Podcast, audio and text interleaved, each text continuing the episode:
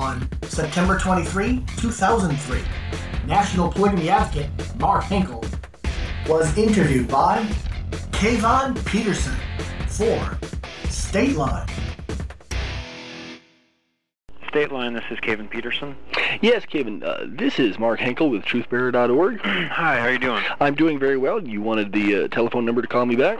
Yeah, hang on a second. All right, go ahead. The number is 207.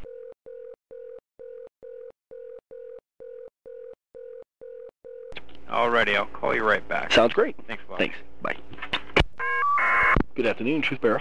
Hi, is Mark available? Yes, it is. This is Mark right here. Hi, it's Kevon Peterson. Yes. Thanks for letting me get in touch with you. I appreciate that. 1 second, though, I did realize, before we continue, I do need to let you know that this is being tape recorded, and wanted to make sure that we had your permission to do that. Yeah, absolutely. Okay, great. Then we can proceed. Great. Can you explain what TruthBearer.org is, what your organization is, in your history, how long you've been around? Okay. We are a cross-denominational, Christ-centered, Spirit-led, Scripture-believing ministry. We are not a church. We are not a new denomination. We are not a sect. We are not Mormon by any means. We are an organization that is bringing Christian polygamy to the churches, meaning this is an outward directed, not an inward. So it's not some kind of a sect, it's not some little community or anything of that nature. And we are based solely and exclusively on the regular known Christian scriptures, the Old and New Testaments, as they were written in their original languages of the Hebrew for the Old Testament and the Greek for the New, as obtained through any normal standard exegetical means. Very often for lay people it is using the King James Version as a doorway back to the original languages, using a concordance called Strong's Exhaustive Concordance of the Bible, which is a well-known Bible search resource. We were based exclusively on the Bible. It is a relatively new movement since 1994. 1994. And you can get some full details of the history of the movement, as it were, over there at a website called christianpolygamy.info. .info. Right, .info. And it also explains how Christian polygamy is not Mormon polygamy, and also that polygamy does not equal Mormon polygamy, and that is the reason why polygamy ended up illegalized so many decades ago, back in the 1800s, is the confusion that people have associated the Mormon presuppositional reasons for polygamy as if that is polygamy. So you'll have to explain. Certainly. Yeah. What is the difference between your belief and what the old Mormon practice? Mormon polygamy. Yeah. Well, first of all, it's an understanding of what Mormon polygamy is. Mormon polygamy is born out of their leader Joseph Smith, and supposedly had a revelation, and they have an extra set of scriptures that's called Doctrine and Covenants, and in their thing called Doctrine and Covenants, chapter 132, their leader Joseph Smith had this revelation that polygamy was this new thing that's going to happen. And then the additional doctrines emerged. A subsequent leader, Brigham Young, talked of a duty and an obligation that they can't. The Mormon theology has a idea that there is supposedly this pre-existence of souls, which is which is exclusively Mormon, has nothing to do with standard Christian theology. And this pre-existence of souls says that you have to hurry up and get as many of those pre-existing souls born into Mormon families so that they're not born into the unrighteous families, according to their doctrine. So that created a compulsion of you better have as many wives, as many children as possible in order to supposedly, it becomes your duty to do this, because otherwise those souls are going to be going into the families of non-Mormons. Yeah.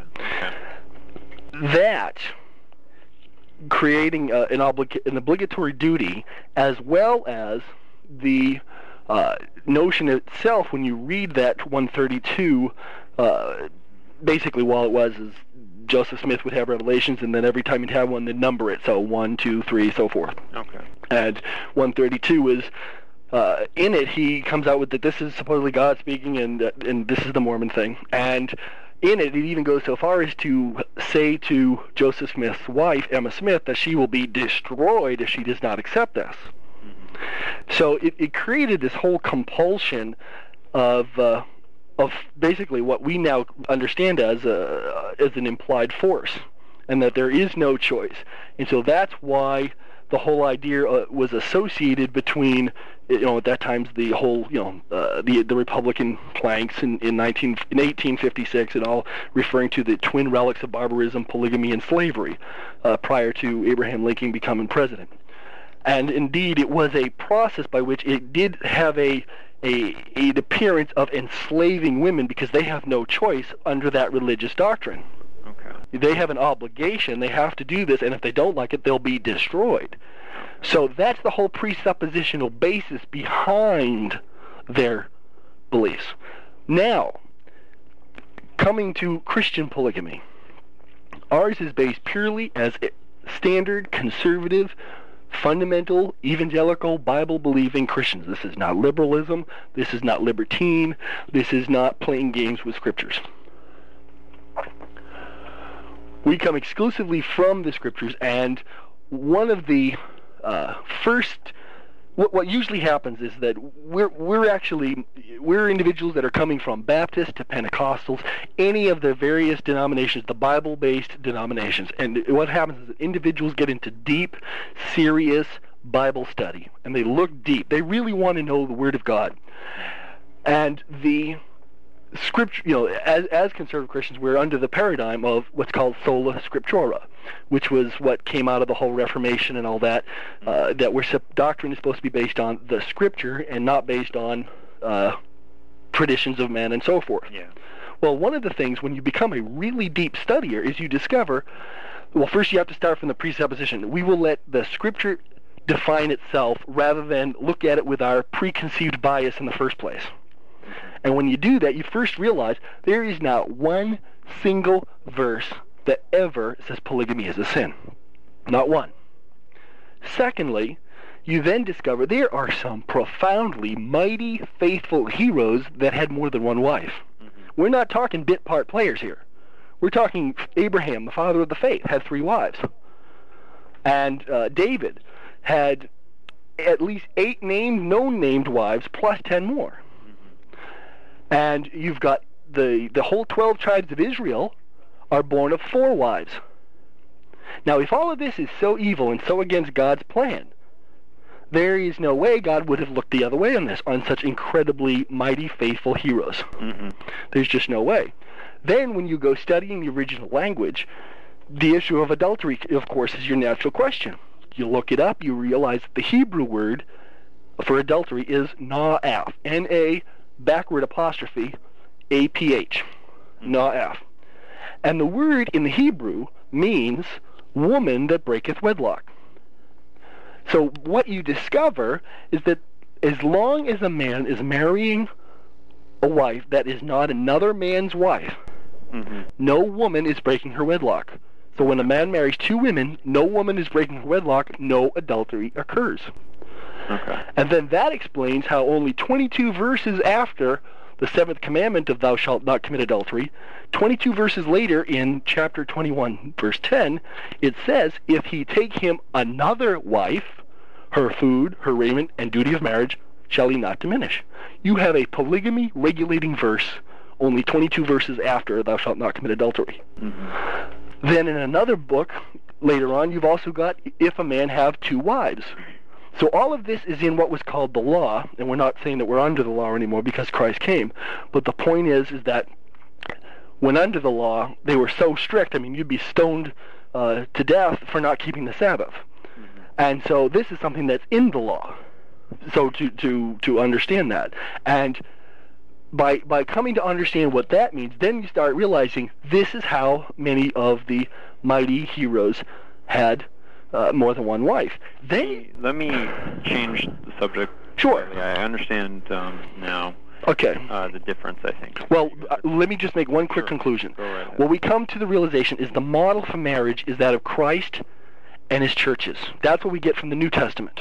Mm-hmm. And that husbands are supposed to be as Christ, and wives are supposed to be as the churches. Now, Christ is not a chest-pounding tyrant and forcing and all that. Mm-hmm. He is a foot washer, loving, gave himself to the cross for the churches, for the wives. And just as there's more than one church, there can be more than one wife, and as there is only one Christ, there's only one husband. But the model is after Christ and his churches, and husbands are to, this is not about a chest-pounding tyrannical thing, but rather what we call love, not force, a husband ministering and helping each wife be the best she can be and helping her grow and encouraging her. This is ultimate pro-womanism if there ever was. Mm-hmm. Okay. Let me explain where I'm coming from. Sure. We cover state policy. Right. I've covered, I've written lately a lot about the issue of same-sex marriage and state laws regulating that. Sure. And I noticed I got added to your guys' email list and started getting new emails around the same time. Oh, you must be referring to ProPolygamy.com. Yeah. Okay, I understand. To that email list. Okay, yeah. And so I was calling because I wanted to learn a little bit more about what the laws are against practicing polygamy. Okay. And what your organization is doing. Sure. I think, to challenge those laws. Sure. So tell me, so start by explaining what exactly the legal, what the law is regarding polygamy. Well, first requires an understanding of terminology. Sure. And that is the difference between polygamy and bigamy. Yeah. Most often people just think that bigamy means two and polygamy means more than two. Yeah. It doesn't. Basically, bigamy is more of the legal terminology that from the government's perspective, a second wife is a bigamous marriage, a third wife is a bigamous marriage, and a fourth wife is a bigamous marriage. Okay. And the reason for it is the word bi and gamy, bigamy, is actually not referring to two as in two wives, but as in secondary. So from the government's perspective, the second is a first secondary wife, okay, the third is a second secondary wife, and so forth. So they refer to the same thing? It's all bigamy, right. You'll have four counts of bigamy. Oh, gotcha. You see what I'm saying? Mm-hmm. So that's really what, the bigamy is referring to the secondary aspect of the government's recognition of a marriage. Okay. Now, from the polygamist viewpoint, first of all, we don't believe the government has any authority in defining marriage in the first place, that it never did. First of all, from a 10th Amendment position, the word marriage never appears in the U.S. Constitution. And because of the 10th Amendment, which says that unless it's explicitly codified in the Constitution, the federal government has no authority doing it. Now, how did the federal government get its authority? Or to suppose that it had authority with anti-polygamy laws, it's because the original one based in 1862 was a Utah territorial law. It was because the Utah territory was not yet a state, it was a territory and therefore under the jurisdiction of the federal government, and therefore they could do what they wanted within territories. Okay, hang on. So is this still kind of the standard law against polygamy? It's the standard position. Then it was reaffirmed with the Reynolds case in, I think, 1878. Several challenges, okay. Right. So the original law was construed because it was regulating territory. It had the authority to do so. In other words, it would have been a 10th Amendment firestorm of states' rights if they were doing it on any other state. But because Utah was not a state, they were able to do that. And then later on in 1890, they were able to blackmail the Utah residents saying, we won't let you be a state unless you put into your state constitution that polygamy is forever prohibited. And then that became a process that many of the states in the West were blackmailed of, if you want entry into the Union as a state, you have to have this polygamy is prohibited in your constitution. Okay, okay. It became a sort of blackmail, you want this, and this is the only way we're going to let you get in. So currently, do those state constitutions? Yes, they do have those. And actually, do you know how many states? A lot of states actually have, you know, additional. What typically happens is that, you know, states will come up with laws and they'll follow the same format that other states have followed. Mm-hmm. You know, it's just laziness, I guess. Yeah. Use a template and just keep going forward. And so, bigamy laws do exist in addition to constitutions in some states in the West, but there are bigamy laws throughout all the states on their individual statutes. So most Western states have bigamy laws. A number of them have actually in the Constitution. Do you know where I can find out quickly exactly which ones? Findlaw.com. Okay. And basically, just do a search for bigamy. And then most other states just have separate laws, regular individual statutes. Well, actually, you'll be able to find that out also through findlaw.com. You know, you do a bit of a carriage. You know, do a search for marriage and or bigamy. The thing about the thing I want to also clarify is that in some states are more intense than others. For example, the Idaho state constitution, Idaho. Let me step back and give you a comment from U.S. Supreme Court Justice Antonin Scalia in the Romer v. Evans case in May 20th, 1996. What's the name of the case? Romer v. Evans. Basically, that's one of the two cases that we say now secures polygamy rights. R-O-M-E-R? R-O-M-E-R, yes. Okay. I believe it was Governor Roy Romer versus Evans or something like that. Okay. What had happened in that case was... that was in 1996 that it was decided. In 1992, the state of Colorado had passed an amendment to their state constitution, Amendment 2, that basically said that there would be no special rights or classes for homosexual behavior-choosing individuals. Okay, so basically they were sued as saying that that was unconstitutional, and the Romer v. Evans case went to the Supreme Court, and on May 20th, the Supreme Court overturned that amendment to the Colorado state constitution on the grounds of what's now called impermissible targeting. And basically he said that you can't write a law that impermissibly targets a class of people. And on that basis, that was targeting the class of homosexuals. In his dissent of opposing that decision, U.S. Justice Scalia said that he pointed out the whole polygamy issue and said how many of the state constitutions in the West were forced to have you know, polygamy prohibitions written in them.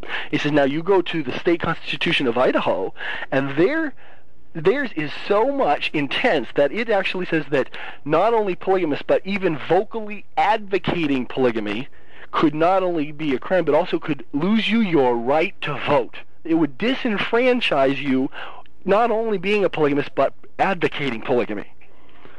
And he says, now it... So his point was, it remains to be seen how that Idaho constitutional statute was not an impermissible targeting of polygamists, while the much more mild Amendment 2 was an impermissible targeting of homosexuals.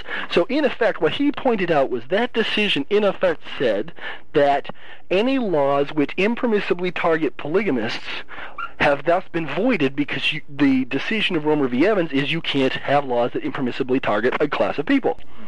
Then, of course, you got Lawrence v. Texas, which then established the right to privacy for consenting adult polygamists also. So you put those two together, and virtually all the laws of anti-polygamy have been voided. Okay. Explain that out. Voided, because Scalia's was the sentence. It was the sentence, yes. Well, it laid down the... constitutional argument showing that those laws have no ground now. But the actual decision would uphold. You're fading out of me here. I'm sorry, can you hear me now? Yes, I can. But the actual decision supported the overturning Colorado's law. So Scalia's, I'm just trying to... Correct. The Romer v. Evans overturned Amendment 2. On the grounds that it was an impermissible targeting. of homosexuals as a class of people. And Scalia noted that that means you have to overturn, that means laws against the class of polygamists that target them are overturned. Okay, and then the Lawrence. And then with the Lawrence v. Texas, which was not a, you know, it's often misrepresented as a pro-sodomy decision, but actually it was a privacy rights issue. It was a, I mean, that was ultimately the category in which this decision was. It was about the right to privacy of consenting adults. And in that decision, again, Justice Scalia made the dissent and noted the impact on polygamists, and that you can't use that.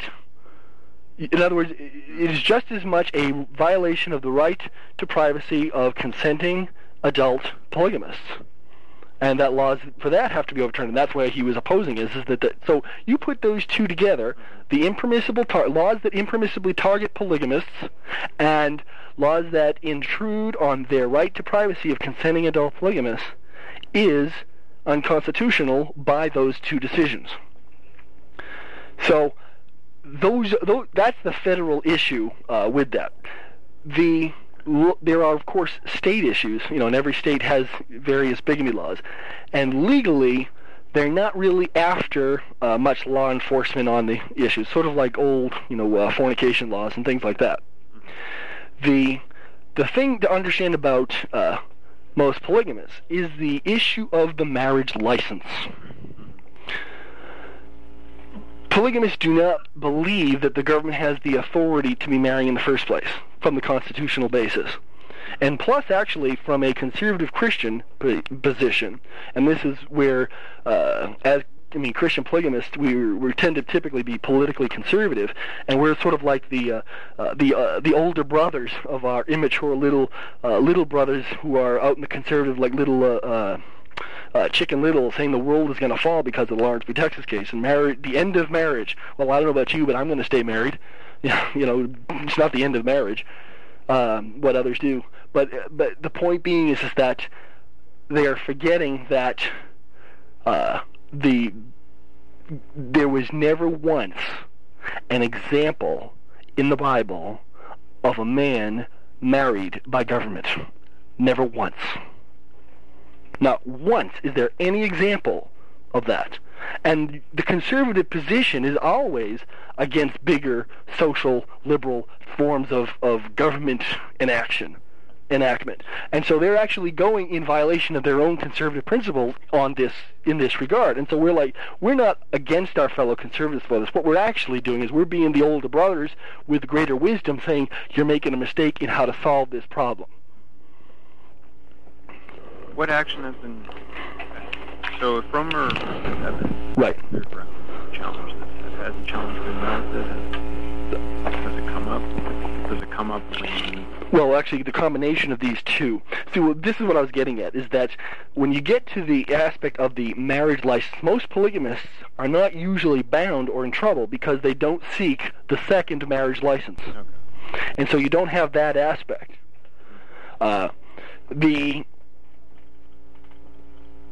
And that's basically how we get it. So when, from the government's perspective, most practicing polygamists are merely a married man with a live-in mistress. Okay. Granted, that is absolutely not the perspective that they take. Yeah. We're not, you know, I mean, and what's ironic is the idea of a mistress is okay and considered legal and acceptable in society, but the idea of let someone actually be responsible, let someone actually be committed to the family relationship, and suddenly you've got a problem. So most families are not in the idea of thinking government has authority, so they're not going after the government license, and so there's not a law enforcement prosecution. That's why, unfortunately, the media always misrepresents the matter of polygamy by associating it with all these other side issue, circus act, criminals of other matters. You know, like the whole Tom Green matter with his welfare fraud and child brides and all that other business. You know, that happens anyway. You don't, you wouldn't ban monogamy because of wife beaters. And it doesn't make sense banning polygamy or opposing polygamy because of some anecdotal horror stories. The only problem that does still exist with these laws still being on the books is not so much a matter of law enforcement, because most are pretty much laissez-faire. They could care less. Mm-hmm. What really is the issue is, by being on the books, it's in the area of civil law that is a problem. One of the actual very, very positive things about polygamy, especially coming from a love-not-force Christian polygamy mindset, is that of ministering and helping women be the best they can and so forth, is that of, we've, you know, forced monogamy has, or marital socialism has created a culture of dumbed-down males where guys go out impregnating girl after girl after girl, you know, and leaving them as abandoned single moms as hamsters in a wheel of a welfare trap. Mm-hmm. And they can never get out of that. Whereas this creates a solution of, first, a proven quantity of a good man, a man who wants marriage, wants family, wants to take responsibility, not afraid of family and responsibility, and you have a full, uncoerced, consenting family situation. This provides the opportunity for such children to be, that instead of, you know, the woman having to, the abandoned single mom having to work just to afford the daycare like a hamster in the wheel, instead now her children are able to be taken care of by people who love the children. Including herself, and a whole family committed to the children and to the family. And so this actually creates a thriving environment for the formerly abandoned single mother. Mm-hmm. Now you take that, and you have an abandoned single mom who was, say, the wife of a violent, abusive batterer. And he loses custody of the children and all that, and she gets it and all that, and then she gets involved in this thriving situation. The fact that this laws like this will still exist on the books empowers that evil, cruel, violent man to use those laws as a battering ram to oppress the family and accuse the woman of raising the children in a bad environment, even though nobody has any idea how good it really is. So it empowers that. Then they have to go into this great financial debt just to cope with the legal defense of the situation. What about other marriage issues that have become sort of a big issue for same-sex couples, just wanting the rights and the protections that marriage provides? Is that also an issue that you're looking to promote? Well, access to the same sorts of privileges and protections? Well, see, that's going in the opposite direction of, we're really not after legalization, we're after decriminalization. We believe that when you go down the legalization path, you have to start defining forms of marriage. And once you start doing that, that's when you open up the door for discrimination and all that. And that's, again, where I would say our little brothers, many of the conservatives, are making the mistake that by arguing that government has authority, and in all their hysteria, you know, the government should be defined, we must have one man, one woman definition, all that, by doing that, and then by not succeeding, they will have given the argument to force the government, to force homosexual marriages on Christian churches. And they will have lost because they gave that argument by saying government has the authority to define marriage in the first place. How will that force same-sex marriages? Well, this is why government shouldn't be there in the first place. In fact, actually, ironically, when that happens, they'll then be using the argument that we're using now. That's why the little brothers will finally grow up and be using what their big brothers have long been saying in the first place. Mm-hmm. And you just mean that it will, by using that, if they fail to codify marriage, well, right, open the door to allow same-sex. Right, and they will fail, because, I mean, it only takes 13 states to make it not happen. Yeah, it's very difficult. Okay, and so they're going to fail, and every argument they use to say government does have authority to define marriage is going to backfire on them, because then after they fail, then what's going to happen is it's going to be called a discrimination issue. See, if government has authority to define marriage, then government has authority to define who's allowed to perform a marriage. And any minister who does not perform a marriage for homosexuals will be considered discriminating and lose his license to marry. And then all of a sudden, you're going to start seeing Christian churches doing what we Christian polygamists have long been saying in the first place. Government doesn't have authority. Government doesn't have that authority, but you will certainly have the discrimination argument used to strip Christian ministers of their licenses to marry on the basis of equal protection of the law. And that's a fact. So that's why government doesn't have authority to define that. One second. So in the end, it's our little brother conservatives are going to have to listen to what we're saying now, because they are setting themselves up for that to happen. So the real solution to keep that from happening is not to fight for an amendment, not to fight for big socialist government defining marriage, but to remember the true conservative position in the first place, and that is limited government. Government doesn't have any authority defining marriage whatsoever. Get government out of the marriage business altogether, and then nobody has to recognize what anybody else says. And that's the solution. And that's the policy procedure that we're taking at. What I guess what's most important is, are there any cases pending, or is any legal action going to be taken? Are you going to use the Lawrence case to challenge this somewhere? Well, we certainly will use both Romer v. Evans and the Lawrence v. Texas case.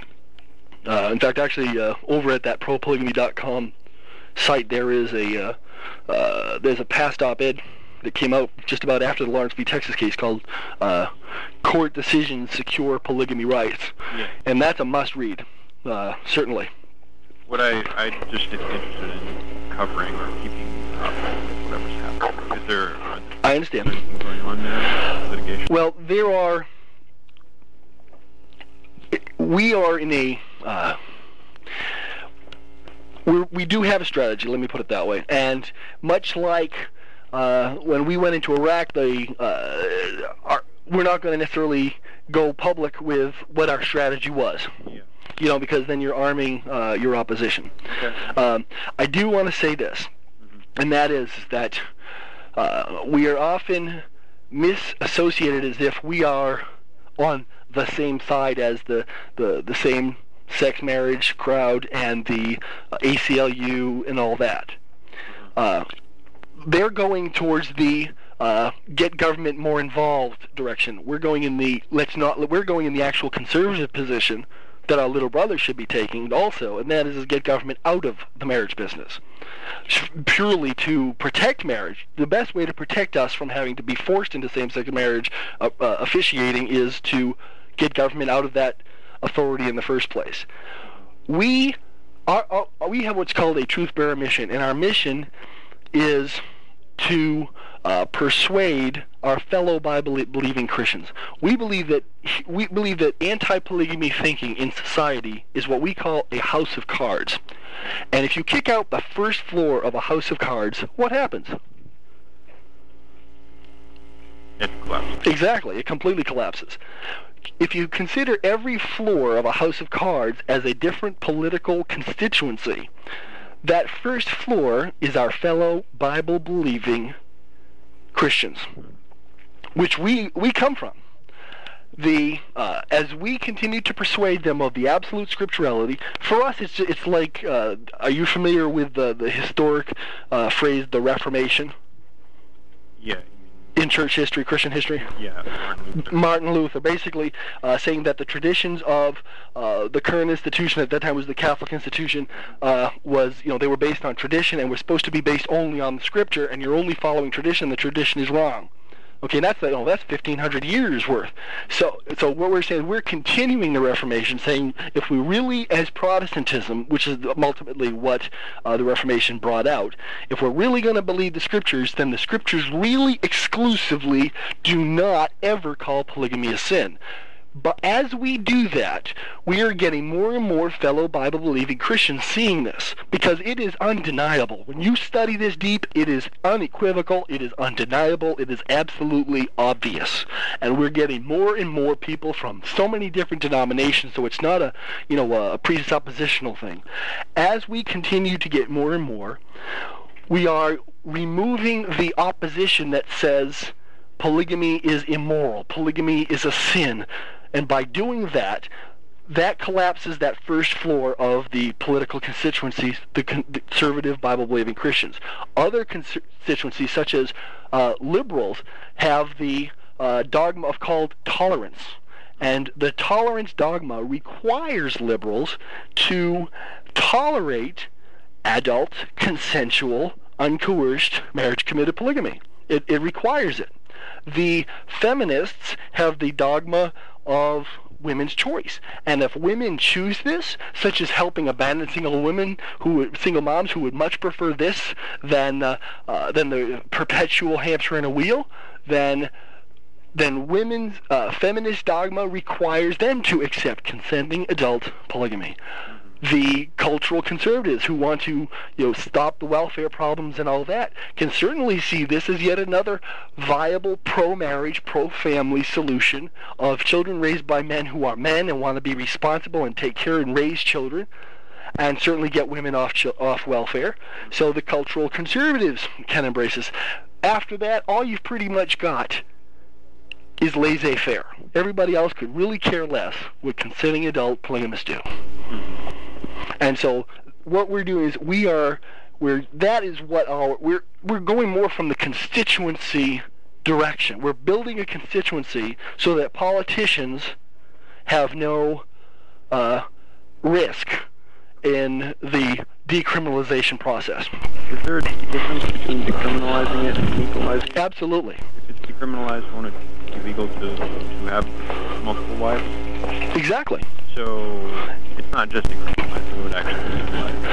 Well, see, the legalization requires defining. And again, if you think of the liberal conservative, left-right perspective, if you start having to define, conservatives, especially those that are coming from the Bible basis, will only see polygamy, which is a man with more than one wife, as biblical. They won't see polyandry, the reverse, because there's no example of that in the Bible whatsoever. So if you had to start defining, why you would get conservatives willing to maybe accept polygamy, but they would never accept polyandry, then that would automatically turn off the liberals, who would then oppose it, because if you don't have polyandry, you can't have polygamy. And yet if you do have it, then you're going to lose the conservatives. So rather than going down the definition route, which is actually what led us to this problem right now already, the whole same-sex marriage debate in the first place, if government had never gotten involved in the marriage business to begin with, then we would never even be here discussing the same-sex marriage issue. And it is by that social engineering of getting government involved in marriage that is what is responsible for bringing us here today. So that's why legalization is a pro-bigger and bigger and bigger government direction, whereas decriminalization is simply removing it from the books, getting government out of the business of marriage altogether. Mm-hmm. So if it was decriminalized, would same-sex marriage also be allowable? Well, what anybody wants to imagine they do doesn't matter. Even from the Christian standpoint, it certainly doesn't undermine Christian marriage. What other people want to imagine they're doing. I mean, if someone wants to imagine, that the sky is polka dot with the hazel droplets or something, I mean. They can believe whatever they want to believe. I mean, it's not going to have an impact on other people. However, I mean, you certainly want to. The Christian paradigm would be, preaching Christ to such ones and so forth. That's the Christian paradigm. The real issue is that government doesn't belong in the marriage business in the first place, and by thinking that it does, that is why the conservatives, who are now all up in arms, are responsible and bear responsibility for why same-sex marriage debate occurs right now. So get government out. That's the direction we are. So think of us more as wiser, bigger brothers, older brothers to our fellow conservatives, who are, if they don't listen to us now, they're going to listen to us later, because they're going to end up, once they lose, if government has authority to define marriage, and every conservative who out there fought for it is going to have egg on their face saying government has authority. Then if government has authority, then government has the authority to define who's allowed to marry. I mean, who's allowed to administer the marriages. And that means government has the authority to say, Mr. Minister, Mr. Christian Church Minister, you want the authority to license marriage? You have to also marry same-sex marriages. And if you don't, we're going to strip you of your license, and you will not be allowed to marry Christians, okay. Even Christians. Why would they have to do that when Well, that's what that's a whole part of the same-sex agenda and all that. I mean, there is certainly a hostile anti-Christian agenda that's out there, and certainly anything that a Catholic priest is not forced marriage right now. Yeah. Right now, but see again, if government has civil authority to define who's allowed to perform a civil marriage, then government has the authority to strip you of that marriage if you are violating the laws, and the laws being equal protection under the law. And so that's why government should never have been involved in the first place, because it does create that anti-discrimination argument for a church to have government granted authority to licensed to administer weddings, to administer marriage. They have been made vulnerable to the dictates of that government in the first place. That's the same reason why churches don't want to be receiving government mandates and things like that, because once you do that, that was the reason why part of the whole faith-based initiatives didn't go as far as it was going to go. Because once you start accepting money from the government, then you are subject to what the government says. That, like, if I recall, there was something related to the Salvation Army charity organizations, and for them to be receiving government contracts and all that subjected them to anti-discrimination laws. Exactly. And so the same thing certainly applies to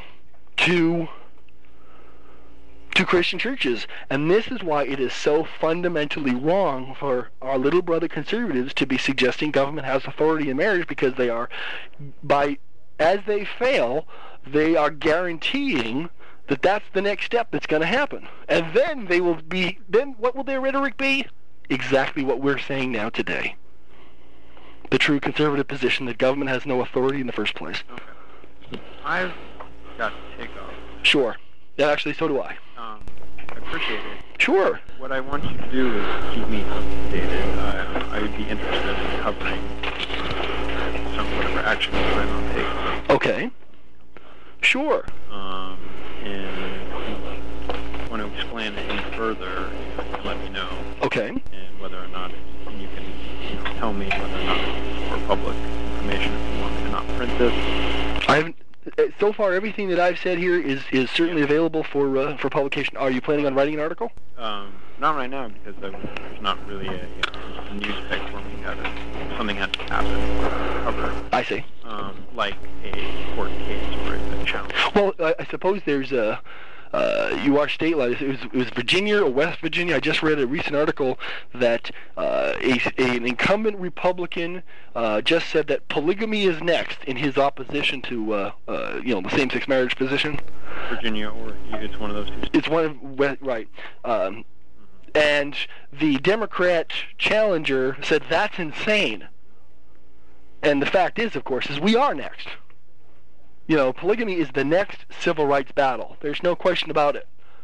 There's absolutely no question about that. Has there been any action at the state level, historically, in recent history, to overturn these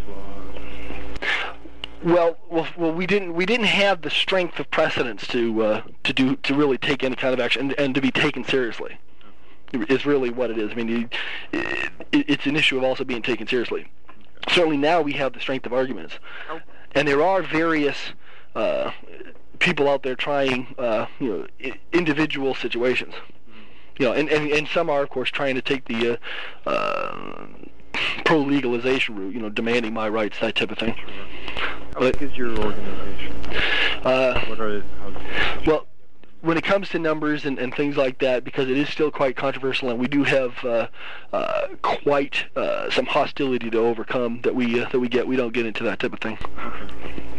I'm sure you understand. Sure. Can you tell me where you're based? Oh, yes. We're out of Old Orchard Beach, Maine.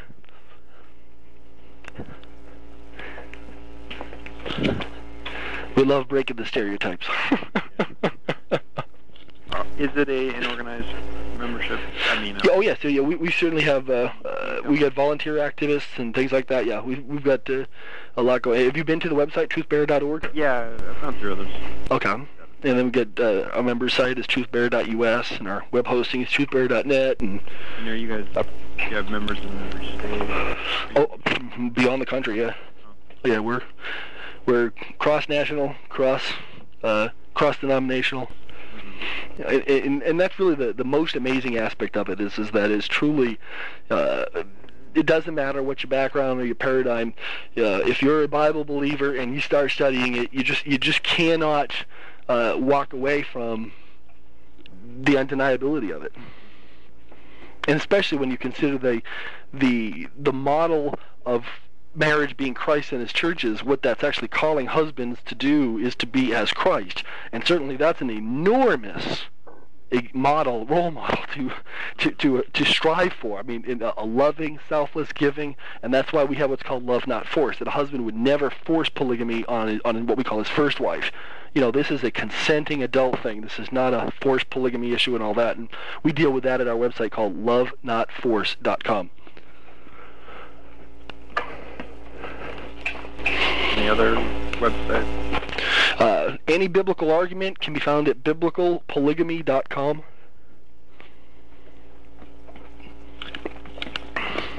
That's one most people are tend to quickly go to, because you want to hear all the arguments against the Bible. You know, like the whole idea of the Adam and Eve, you know, not Adam and Eve and Eve and Eve and Eve. Well, the fact is that that was written by Moses, and Moses had two wives. Yeah, I think the man who wrote the story knows what One Flesh, knows the Adam and Eve story was all about. Are you guys largely web-based? Well, that's how we, you know, make contact with each other. We do have a get-together annually and things like that. But the internet certainly has made it possible for us to all find each other. For sure. I mean, you start studying the scripture, and then you ask search engine queries, and you can't help but find TruthBearer. You know, because we're the only organization with Christian polygamy. Because, well, it's a new movement too. When you talk about hostility, is it also a concern as far as legal action being taken into practice? Yes. Specifically from, again, it's the civil aspect. We're talking about really tender-hearted, women-loving men and women. And we're talking men who love women. We're not talking, you know, the chest pounder, force, you know, I can do whatever I want, immature kind of garbage. And really from a ministering heart and a caring heart. And you know, having more love to give than people may be able to receive, that type of thing, really edifying and building up. And there are a number of families where the whole abandoned single mom in a better situation has certainly been a wonderful, thriving opportunity for a number of families. And so it's really the civil aspect that is really the, you know, the tool of hostile for ex-husbands. Custody battle. Exact. The whole custody battle and all that, and that's really the biggest problem of it that we're up against, and really need to remove it. You know, I mean, because from the violent ex-husband's standpoint, you know, his ex is being a live-in mistress with her children in some other family's home, you know. You know, and that's the way it's misrepresented. And instead of realizing that now the children's grades are improving, you know, people are growing intellectually, emotionally, you know, one wife finally gets to go to school that she never got to, and then when she's done, the next wife gets to go to school, you know, because they're trading off and taking care of the children. The children are raised by parents who love them rather than by strangers that paid at low wages. You know, I mean, just everything is so incredibly positive, but because people don't know, and because these kinds of laws are on the books, a civil judge can't you know, walk away from that. Yeah. You know, so, and then that just creates a horrible, horrible burden. Okay. I appreciate your understanding. Keep me updated if there's anything else that I can look at. I certainly shall. Well, and plus, if you're already on the ProPolygamy.com list of media, okay, you must have been found somehow. You're already getting stuff. Okay. Super. And you are certainly free to keep me and us in your database. Is this how I contact you at this number? Yes, but you would be best to email me first. Sure. You know, to set a time, and if you do want to write an article or whatever, certainly let me know. And you are free to use my name. I can give you. You've got my name spelled correctly, I hope. Yeah. Okay. I got it off the. Oh, then you've got it. No problem. Super. Yeah, real quick, can you tell me your personal background? Are you the organizer? Do you have a title as far as the. Well, I'm known as the founder. Basically,